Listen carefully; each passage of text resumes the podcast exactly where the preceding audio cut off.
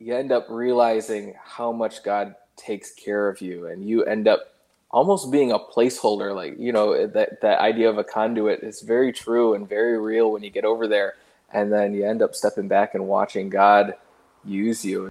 I am thrilled to introduce this interview with missionary Justin Dye to Papua New Guinea. I'm also excited to announce that, Lord willing, there will be more interviews in the near future, one of which with a young lady that is dealing with a deadly bout, a battle with cancer. I'd ask you if you would, if these interviews have been a help to you, if this podcast in any way has been an encouragement, share it with someone else, but also subscribe to this podcast. Now, there will be no Lions of a Layman podcast later today. I don't anticipate, with the length of this interview, that you'll have more time to listen to another one later on today. And so enjoy this interview. Thank you so very much for your listenership. Let me introduce you to Justin Dye. Thank you for joining us for another installment of the Micah McCurry podcast. I am here with missionary Justin Dye, and we're just going to jump right into it. Brother Dye, if you would, give us a short synopsis, who you are, uh, maybe even dabble with your salvation testimony, but just give us a quick introduction to who you are. Sure. Um, my name is Justin Dye. I am a missionary working in Papua New Guinea. Uh, my wife's name is Kaylee, and then we've got three uh, little girls Adrian, Juliet, and Madeline uh, and they're five three and nine months, so young kids still. Uh, we work in Pangia, Papua New Guinea. We're in the Southern Highlands, kind of. We're basically right on the edge of the bush. I live at the last power pole on our highway, and then any, of our ministry work is off in in jungle villages. And uh, we work with Chad Wells and Kirsten Wells. They're missionaries. They've been there for uh, I think uh, they're they're working on their 12th year right now, but he he's a second generation missionary. We're out of Faith Bible Baptist Church in Eden, New York, just south of Buffalo, and um, yeah. So I grew up in a Christian home. My parents got saved when I was two, and uh, you know they've never been out of church since. We've always been in church. We uh, my dad was military, which yours was too. So you know you understand that you move around a little bit, but we were always in a good church and, uh, you know, uh, at eight years old, uh, having heard the gospel multiple times from, you know, nursery age all the way up to through Sunday school and stuff, um, at eight years old on a Wednesday night, I was able to trust Christ as my Savior. Um, like I said, we had grown up in a Christian home. Parents saved it too, so I had been through you know Sunday school and nursery, been hearing the gospel for about six years at that point, and um, you know, it, it, was just a Wednesday night that uh, with a with a Wednesday night service that was a typical Baptist Bible study. Didn't have anything to do with salvation. Didn't have anything to do with uh, a, a, even an invitation afterwards directed towards um, salvation. But you know, the Holy Spirit basically convicted me and used all that I had been hearing for the past two years, and um, you know, I was really thankful about that. Uh, looking back now, I know people who've gotten saved younger than I did, uh, but for me, in my mind, I needed it to be real. Sure. Um, and I needed, I need, uh, I can look back now and definitely look at the Holy Spirit's involvement as opposed to being convinced or swayed by some human words, and that it's really been a blessing uh, to be able to see that. And now, as we're as we're trying to bring our kids to salvation, it's something important in our life too. But like I said, um, just a Christian family dad in the military, parents saved when I was young, and uh, you know I'm, I'm the first in our family for being in the in the ministry. Uh, we don't have I don't have pastors or or missionaries as uh, extended family or anything like that, but, but uh, still just a blessing to to have gotten saved. So working in Papua New Guinea, one of the most um, what's the word I'm looking for? Um, you could say from a Westerner's perspective, and an American who's used to air conditioning and all of those things, a pretty forbidding area for a lot of folks that are used to Western comforts. And so, talk a little bit about the Lord leading you in that direction, if you would. So, uh, you know, as a teenager, again, growing up in church, not ever been out of church, going going to things like teen camp, going to youth rallies, and then, um, you know, uh, all that kind of stuff plays a plays a part in it. And um, you know, God dealt with me when I was 15. Went on went on my first missions trip. Uh, went to visit Craig Ledbetter uh, in Ireland, and uh, fantastic guy, fantastic missionary, still over there, and that kind of that was the the jarring experience that I need to get me off of planning out my own life, um, and you know, I didn't have a calling to Papua New Guinea as a teenager, and even as a as a young adult. I knew God wanted, you know, He had claim on my life, and I thought it was missions. Um, God just had to work through and, and grow me through through uh, through our church and some of those experiences. Um, but shortly after I got married to Kaylee, after after in 2012, after both of us had been on multiple missions trips and gone different places and never had a leading uh, specifically somewhere, I've even had missionaries ask us, you know, would you come over and work with us? And it just never really worked out. Never really was the right move. Um, but we visited Chad four months after we got married uh, took three weeks there, and at the end of that three weeks, you know, Chad was talking about uh, printing the Bibles uh, in the King James Pidgin language, or well, not the King James Pidgin language, but uh, King James Bible in the Pidgin language. And um, you know, he was just starting that project. Asked us to come over and help him, and I just went back to our little house that we were staying in, the little guest house, and asked Kaylee again, being married for four months only um, asked her if she'd be willing to come back and uh, talk to some of the the biblical authority in my life, our, the pastors that we we had leading us. Talk to my parents and my in laws. Again, just getting out on our own, and everybody was for it. God started to open up doors immediately. So, uh, you know, he just.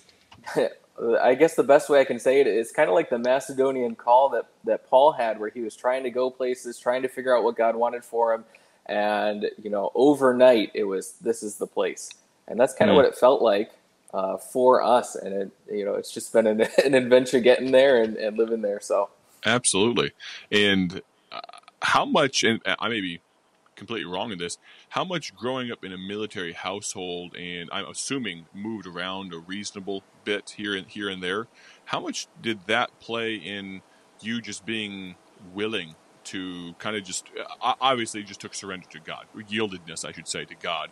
But do you think that background played any role in it feeling a little bit more like an adventure than this thing that I'm dreading? Or maybe maybe I'm completely wrong, but would you speak to that a little bit?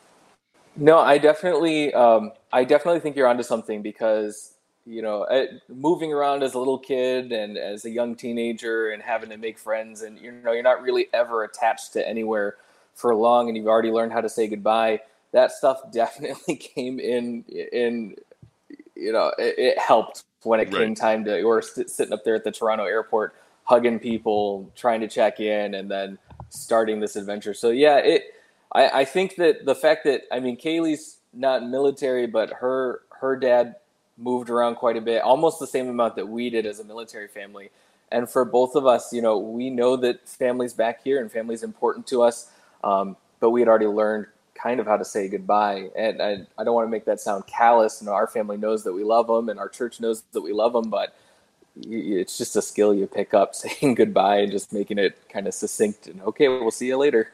Right. And of course, we have the assurance of heaven and all of those things. Absolutely. um, but I, I have tried to figure out if, if I'm just emotionally stunted or what my issue is because because not that I not that I enjoy saying goodbye by any stretch, but it's being able to, and it may be part of being a man as well, being able to compartmentalize things to the um, chagrin of those around me sometimes, um, compartmentalizing too too much. But um, I, I, do wonder sometimes. But I, I, think at the end of the day, regardless of the upbringing, it really just comes down to yieldedness to what God wants. Because no matter how difficult the goodbyes are, if it's God's will, then everything's everything's a okay. It's all right. We can keep going. That's definitely definitely true, and you know that's that's what we found, and even you know some of what I'm sure we'll get into later on, you know, with with their experiences over the past year. Um, this lesson goes back to that exact same lesson. There's some things you can't control. I mean, who we are around, you, you can't control. Um, but God gave us um, kind of some companionship. Uh, we work with that team of missions. We work with Chad and Kirsten. We've got uh, Melanie Ellis, a, a single lady over there who teaches in our school. And man, that that bond of friendship is something that has kind of uh, softened the blow of leaving our home church and leaving our family.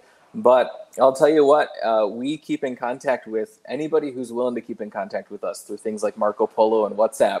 And over breakfast, you know, nighttime for you guys, you guys are all going to sleep. It's 10 o'clock and or 11 o'clock. Most people are turning in, turning off their phones or whatever. And we're sitting over breakfast recording Marco Polos, and, and that's helped too. Um, and and you know, I don't. I, I read stories of you know all these missionaries that came before us, Adoniram, Judson, and these guys who just went off in a straight line into the jungle and never looked back. And you know, I'm I feel like a lousy missionary, but it's also a provision of God. I live in a place where I do have a little bit of cell phone cell phone service. It's not regular, it's not fast, but I got some, and you know that kind of stuff helps too. But God God makes a way, and He gives you what you need to fill fill some of those voids that happen. Sure. And obviously, you being in the States right now is the only thing that allows this inter- intercommunication to happen this rapidly and all of that. And, you know, get, may get a little frustrated with the, the reception we have right now, but I'm sure it's light years better than, than what you have there. What is the internet situation there as far as the amount of uh, um, service you have? Is there b- bandwidth issues? Are there uh, caps on how much you can do? And, and how many Marco Polos can you send in a month? All, of, all those things. Um, so we we have uh, we've got a cell tower right in town. I can see it from my porch. Uh, but the fastest it is, it's a 3G network, and it's prohibitively expensive. mm. uh, you know, Americans pay a, a, on average about ten dollars a gigabyte.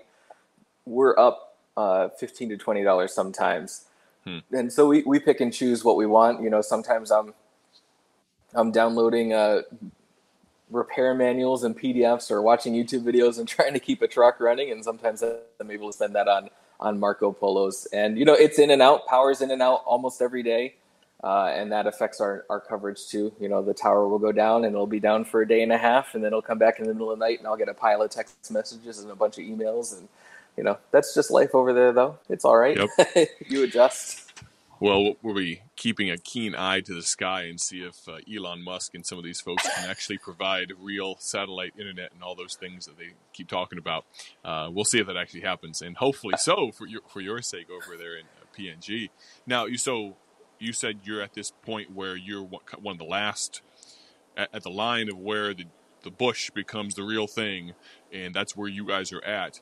Um, talk about going back in there and some of the the the cultural differences between what we know here in America and the way things are there. Uh, things, simple things. Now, unfortunately, in America, this is becoming uh, more scarce. But just honesty and integrity and those things that are kind of not taken for granted, like they are here, and and things like that. Talk about for, for that from the native side, things that you are dealing with um, not only spiritually but just culturally to even be able to get the message of the gospel across?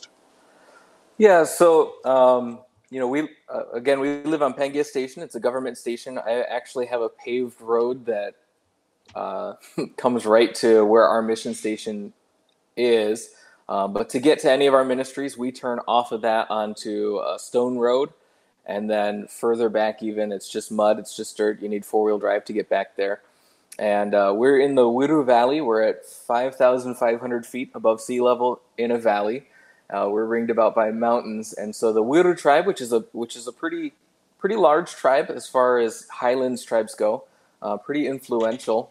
Um, we we've got about 20 to 30,000 people in our valley, and uh, about maybe about a third of those house lines you can access by road and then hmm. the rest is is walking. So currently we're working with a village called Kumiane, and I can actually see Kumiane from my house. You got to cross the river and cross the little gorge. Um, it's about a mile straight from my house, but it takes about 20 minutes to drive there. And uh, you know, uh, it's almost once we cross the bridge out of Pangia, because there's not electricity where we're ministering, even a mile away. It's kind of like Papua New Guinea five or ten years ago and mm. even culturally, that shows up. If you hang around the high school kids in Pangia, it's different than hanging around the high school age kids a mile away in Kumiane. And uh, you know, as we as we go, you, you start to learn about like you, like you said, some of the cultural differences. And uh, one of the things that was apparent uh, back in February is that news travels fast in the jungle, and you you are known uh, by the very fact that I'm I'm a foreigner and I'm driving vehicles that are very recognizable. And uh, you know, uh, I think it was back in April of last year. I was driving our. We've got a. It's like it's a 16 foot flatbed. It's kind of our utility truck, and I was going and picking up some supplies from from about an hour away, almost at the end of that road that we take and driving back and i had you know the roads over there we have shoulders in in uh, the united states they have no shoulder it's this road and then it's down a foot or more into just scrub grass or, or jungle undergrowth. And i cut a corner too close ended up ditching that uh, vehicle.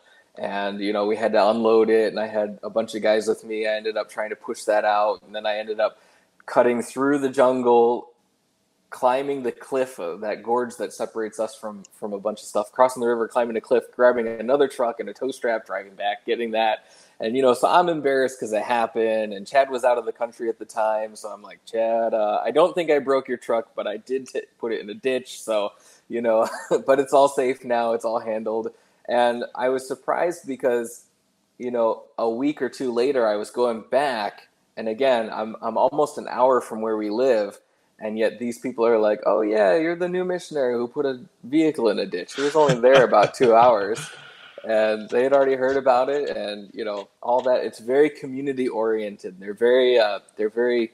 The tribe mind is still there. They're, they're uh, the where they live and the ground they live on is very important to them, and so that ends up translating into how we plant churches too. We've got about uh, probably about forty churches uh, in the Wiru Valley uh, but you'd never know that because it's very hard to see all of them. And uh, you know, people don't walk three hours to go to church necessarily. Um, they want a church in their house line, and so I I've got a church in about twenty minutes away, maybe maybe ten minutes drive uh, or a half hour walk. There's another Baptist church uh, but we are ministering to two different groups of people. They're ministering mm. to a mm. couple thousand in their house line, and, and the church we're starting is ministering to a couple thousand in our house line. And, you know, like I said, we're a mile from the government station, and on our mission station, there's a Baptist church, and but they don't they don't mix quite that well, and hmm. so we end up with a lot of small churches as opposed to like a huge hub church where everybody comes in. Sure. Uh, Absolutely. Well, that, that's it's amazing eh, eh, to hear just the intricacies of how ministry is different, and we we try to copy and paste the way we do things sometimes, and it doesn't work out that well for us. Um, no. The ability, the fact that that the gospel does transcend cultural boundaries and the opportunity that that is there is amazing to hear. Uh, so, what is the plan for you folks as far as the Lord leading back with all of this? nonsense and all these things going on. What was the what was the time frame originally supposed to be? I know your youngest daughter comes into play with that somewhat, um, and then the the path back. What does that look like? Yeah, so originally we we got back to the U.S. Uh, the day before Thanksgiving, and we were trying to get back to New Guinea by May, and um, you know, we were kind of on track to do that. And then March happened, and the U.S. kind of shut down for at least, especially our end of the country, this northeast end of the country, really just shut down. New York City got hit really hard, um, and uh, New Guinea also shut down at about the same time. Uh, and we had just been back and forth in February. Uh, we we had to travel to the, the U.S. embassy in Port Moresby to get some paperwork done for Madeline's birth certificate and and her passport and all that. It, you know, with the the way the State Department's rules are, you can't take care of that inside the U.S. And our situation was special and not really supposed to happen. So we took a trip back in February just to the capital for a half hour visit at the embassy, turned around and came back. And then uh, New Guinea set up uh, two week quarantines and stuff like that. And you had to, you still have to write and ask for permission to come in, but it's we're I think the government considers us essential enough that we don't have a problem getting back in. Good. Um, but it's still it's still kind of a process, and it basically it's inconvenient and it adds to your uh, adds to your airfare, if I could put it that way. It basically is going to cost us an extra two thousand dollars to stay in the capital at a hotel that's approved by them for you know with meals and all that provided mm. on top of the airfare to get over there. So. Um, you know, we're watching it and we're, we're keeping tabs on it. We still have some things to take care of back here uh, paperwork wise, mostly just because government agencies have been sh- shut down. Um, and at this point, we're we're hoping and praying for October, and it, it just depends on depends on the speed of government. I guess is right. a good way to put it at this point. But yeah, they they they shut down domestic travel for a while back in April, and you couldn't even move. You couldn't even drive between provinces, and um, you know it really it really hurt and put put some of the missionaries that are still there um, just kind of limited them, especially us, where we shop and where we get our supplies from. That's a province away, um, and so you know then you're living off of rice and whatever you can buy at the market, fruits and vegetables wise, as opposed to some of the the other supplies we're used to getting. Uh, but since then, New Guinea's kind of opened back up domestically. Uh, I know the prime minister released a statement uh, a couple weeks ago that they aren't going to lock everything back down. They know that they're a third world country and can't really handle uh, COVID 19 the way first world countries are trying to. Um, and so I'm, I'm hoping and praying that, again, that kind of translates over to international travel too. Uh, we'll see. We'll see what happens. Amen. Well, we will pray that way. So October timeframe. And uh, for those that might happen to, and this is one of the reasons why I like to have missionaries on. If by some chance it gives someone an inkling that hey, maybe they should be supporting you, how would they go about that? you know, if they'd like to, sending church and where support would go to, and how they could contact you on social media and things like that. Yeah, so we're I'm on Facebook. You can search me for uh, through Justin Dye. Um, you can also go to my home church's website, fbbc.com. It stands for Faith Bible Baptist Church.com, FBBC. Um, and there's a link to my page on that website. Uh, all of our support details are there. Uh, if you follow us on Facebook, you can feel free to message me and you can get in contact with us through our email address, dyes.png at gmail.com. So D Y E S png at gmail.com. And uh, like I said, I check all that. So uh, sure. communication is more than welcome. So, and just so people do have an understanding as far as uh, the needs and things. What are so we've already mentioned about two thousand extra dollars just to get back in the country and things like that. What are some other needs or even support levels and things that people could even just pray for you about? Sure. So um, we raised since we came back on an impromptu furlough.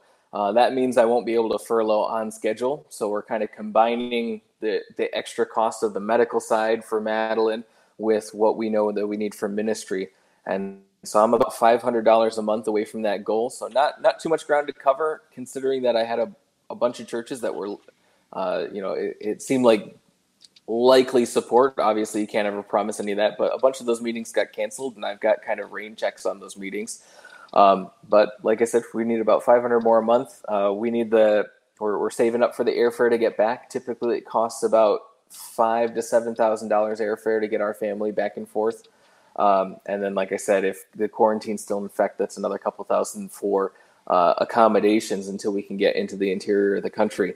Um, we are also uh, praying for uh, funds for a vehicle. We've got some money towards that. Um, we'll probably need realistically another ten thousand dollars towards that. Uh, vehicles are just super expensive in Papua New Guinea. Um, even I, I mean, I'm trying to buy something that's a 1990s Toyota Land Cruiser, and it's it's going to be several thousand dollars, and then getting it so it can traverse the the, the things that I'm going to try and put it through to get back to where we can. Um, so you know, uh, I, I can say that a lot of our medical needs uh, are just about all paid for, and um, and uh, God's really come through on that. So I've got no reason to doubt Him for the, the other things that we Amen. need. It's just uh, kind of just of a time game. Apparently, Absolutely. we don't need it today. That's what I've realized. The what and the why and all of those things are normally pretty easy to figure out. The what's of God's will. It's the when. That's the hard right. part. The when is always the difficult thing. And so appreciate the fact that you're willing to be patient and, and wait on God that way. So you have your wife and the three little girls and, and all of those things. I'm sure they're enjoying being able to spend some extended time with family, especially the little one and, and things like that. I know uh, Brother Crone and so many of the churches up in that neck of the woods are have been such faithful uh, supporters and, and been such a big help. And I know with this camp season – uh, being canceled and things there at Common Ground. I'm sure that was a bummer for so many folks and so, so, much fellowship that was going to be had. Uh, but what does your schedule look like as far as being able to get back into churches? Do you have some gaps open in your schedule for pastors that maybe want to plug you in, or do you have enough rain checks that you think you're going to be booked up through your your departure? So we've got uh, the end of August and the beginning of September booked. I'm working on getting, uh, you know, I've got a lot of. It, it's kind. Of, you, you, end up finding churches that can have you in right away. Uh, our meeting this week um, was a guy who had other other missionaries cancel because uh, the way New York's being mm-hmm. right now, uh, trying to get into the state and do that. So I was able to take up some of that time, um, and you know, trying to plan our travel through the fall, not knowing when we're going to leave or if we're going to leave. So I still have opportunities in September and October. Um, it I will book, you know, November and December, but it you know you, you get almost like a, a, literal pain doing that, knowing sure. oh this could be reality. I might still be in the U.S., but um, you know, so the fall and and into early winter, I will will definitely uh, make plans with churches and so far, most of my meetings have only been a couple weeks out because, um, you know, everything's been up in the air, and, and, pastors that not everybody's tried to schedule too far out. So, right. Uh, so we definitely still have some room where we can book things, but. Absolutely. Well, we'll just pray that maybe even without booking too many more meetings, the Lord will just bring in the support that is necessary and allow you guys to get back over there and definitely be praying for uh, the needs that are. Would you say uh, you've already mentioned some of the needs, but are would there be a specific prayer request just at the top of the list that you that you'd ask people to pray for, financially or otherwise? Uh, yeah, I, I guess the standard request that we've been given out, uh, just because it does seem pretty insurmountable with the amount of money, is just that that vehicle. Mm-hmm. Um, you know, we're we're gonna we went and you know working with Chad, we we have access to some of his vehicles, but with Maddie and the the situation that she's in, um, we'd feel a little bit more secure if we had our own vehicle that you know I don't gotta wake someone up at 3 a.m. and say, "Hey, I'm taking this. I'll see you in a couple days." Right. You know what I mean? So right. that's kind of what we're working towards with that. And absolutely. And our ministry is is handcuffed to local area, which not that there's want of ministry opportunities around us, but um, there definitely are needs you know an hour away 45 that, that minutes does away. remind me is uh, do you have any inkling or, or bush pilots and things like that is that something that could be a part of the ministry in the future or does your area even allow for it with jungle cover and things like that no absolutely and that's something that i know is um it's it's in chad's long-term plan just because there aren't any immediate doors opened uh, right now and I've got I've I've got a background in, in flying too. I, I soloed in an airplane, and so um, you know Pangia, the because it's a government station, we actually have an airstrip, and up until uh, a couple years ago, it was just grass, but it was landable. You could land there with uh, with any bush plane, and uh, they're actually redoing it right now. It's going to be a fully paved tarmac because wow. there's uh, there's actually an Israeli um, French fry company that built a factory in Pangia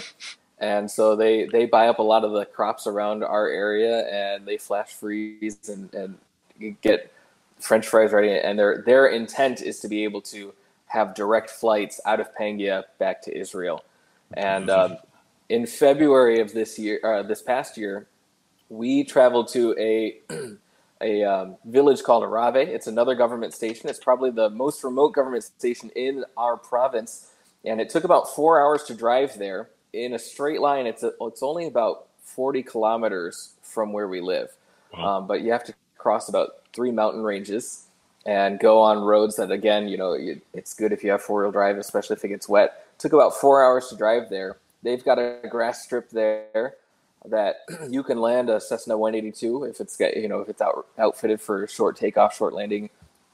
And uh, there's a national pastor there, Pastor Timothy, who lives about a half hour drive from that station, and he has had a uh, a, a, church where he lives, and he asked us to come out and do a tent meeting in Arave Station. And so we went out with Chad and with another missionary and set up the tent, did four days of meetings, and there was 50 people saved at that meeting. And that was, you know, with two new missionaries who had to preach through translators, and we, wow. you know, we're we're, we're we don't know anything because we had just gotten there a month and a half before, and you know, that that area is super open. It would take a, about five minutes to fly there once you got up and turned in the right direction. About five minutes, or a four-hour drive, beating up your vehicles, and um, you know, so that is absolutely 100% something that uh, could be a tool in the future. and uh, could help with things. Absolutely. Just for curiosity's sake, would that direct flight to Israel would that be something that like a cargo plane that you folks would be able to make use of. I'm sure that'd be incredibly convenient um, if it's possible. I have no idea, and, and with new travel th- restrictions and all of that, I'd be curious. But is that something that would even be a possibility? This is definitely something we've discussed over coffee sitting in Chad's living room. I don't know if it will be. I don't know if there's going to be special exemptions or like a special immigration office set up in Pangia to make that happen, or sure. if if now that the prime minister is different, our our prime minister when all this was agreed upon and when they were starting all this was our our member of parliament, and since then the political landscape's changed. So it might be a thing where they're flying shipments to Hagen, which again two hour drive for us, about eight minute flight if you're in a single engine airplane. Uh, they might just ferry it over there, and then Hagen will be the international hub. But either either way, uh, moving an international airport into the Highlands would be extremely beneficial for us because at this point we fly into Moresby and then have to catch domestic flights, which, uh, you know, dollars for miles are just not cheap. Right. Well, and, so. and, even though you'd be going the wrong way around, it would still be, um, I mean, just being able to get to Israel because there are legitimate, you know, direct flights. That'd be just one stop instead of, I'm guessing, how many stops are there normally? How many legs, I should say, are there normally on a flight from where you are to get to LA or wherever you fly out of, or, or JFK, wherever it happens to be, Toronto. Right. Uh, yeah. So if you fly across the U.S., you've got to connect to either uh, Chicago, Dallas, or LA are going to be your options. Okay. Uh, possibly Atlanta, and from there you'd either fly to Australia or you'd fly to Manila or Hong Kong or Singapore.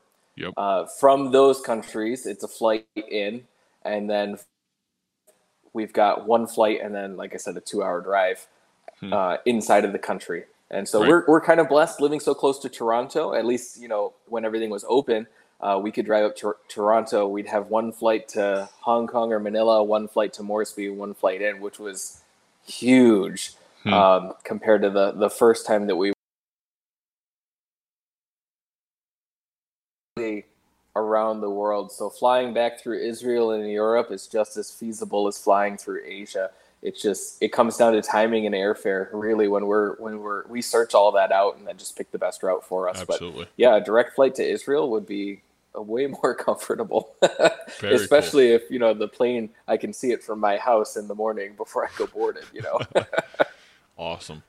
Well, I greatly appreciate you taking the time and I pray for those that uh, may be listening that it might have been just a little bit of an encouragement, and also just to consider that even in these times, who knows when the Lord's coming back. But until then, I, I realized recently it doesn't really matter when the Lord's coming back. We still have a lot of work to do. It couldn't matter if it was tomorrow, next year, or a thousand years from now we've got plenty to do to keep us busy. And uh, not that we don't need to keep our eyes to the skies, but at the same time, we've got a lot of keep our eye on the shovel in our hand because we got a lot of work to do right down here. and so, any last thoughts for those that might be listening right now? Yeah, uh, I, I, would just say, you know, uh, for for those of us, or for those of you who have followed our story with Madeline and coming back with a medical emergency, and you know, learning through all this stuff. I was I was telling a missionary friend that you know these guys are all back in the states and they're reading their Bibles and theology books and kind of getting some of that down. And you know I feel like we've been left behind because the medical information that we've had to absorb and and become proficient at.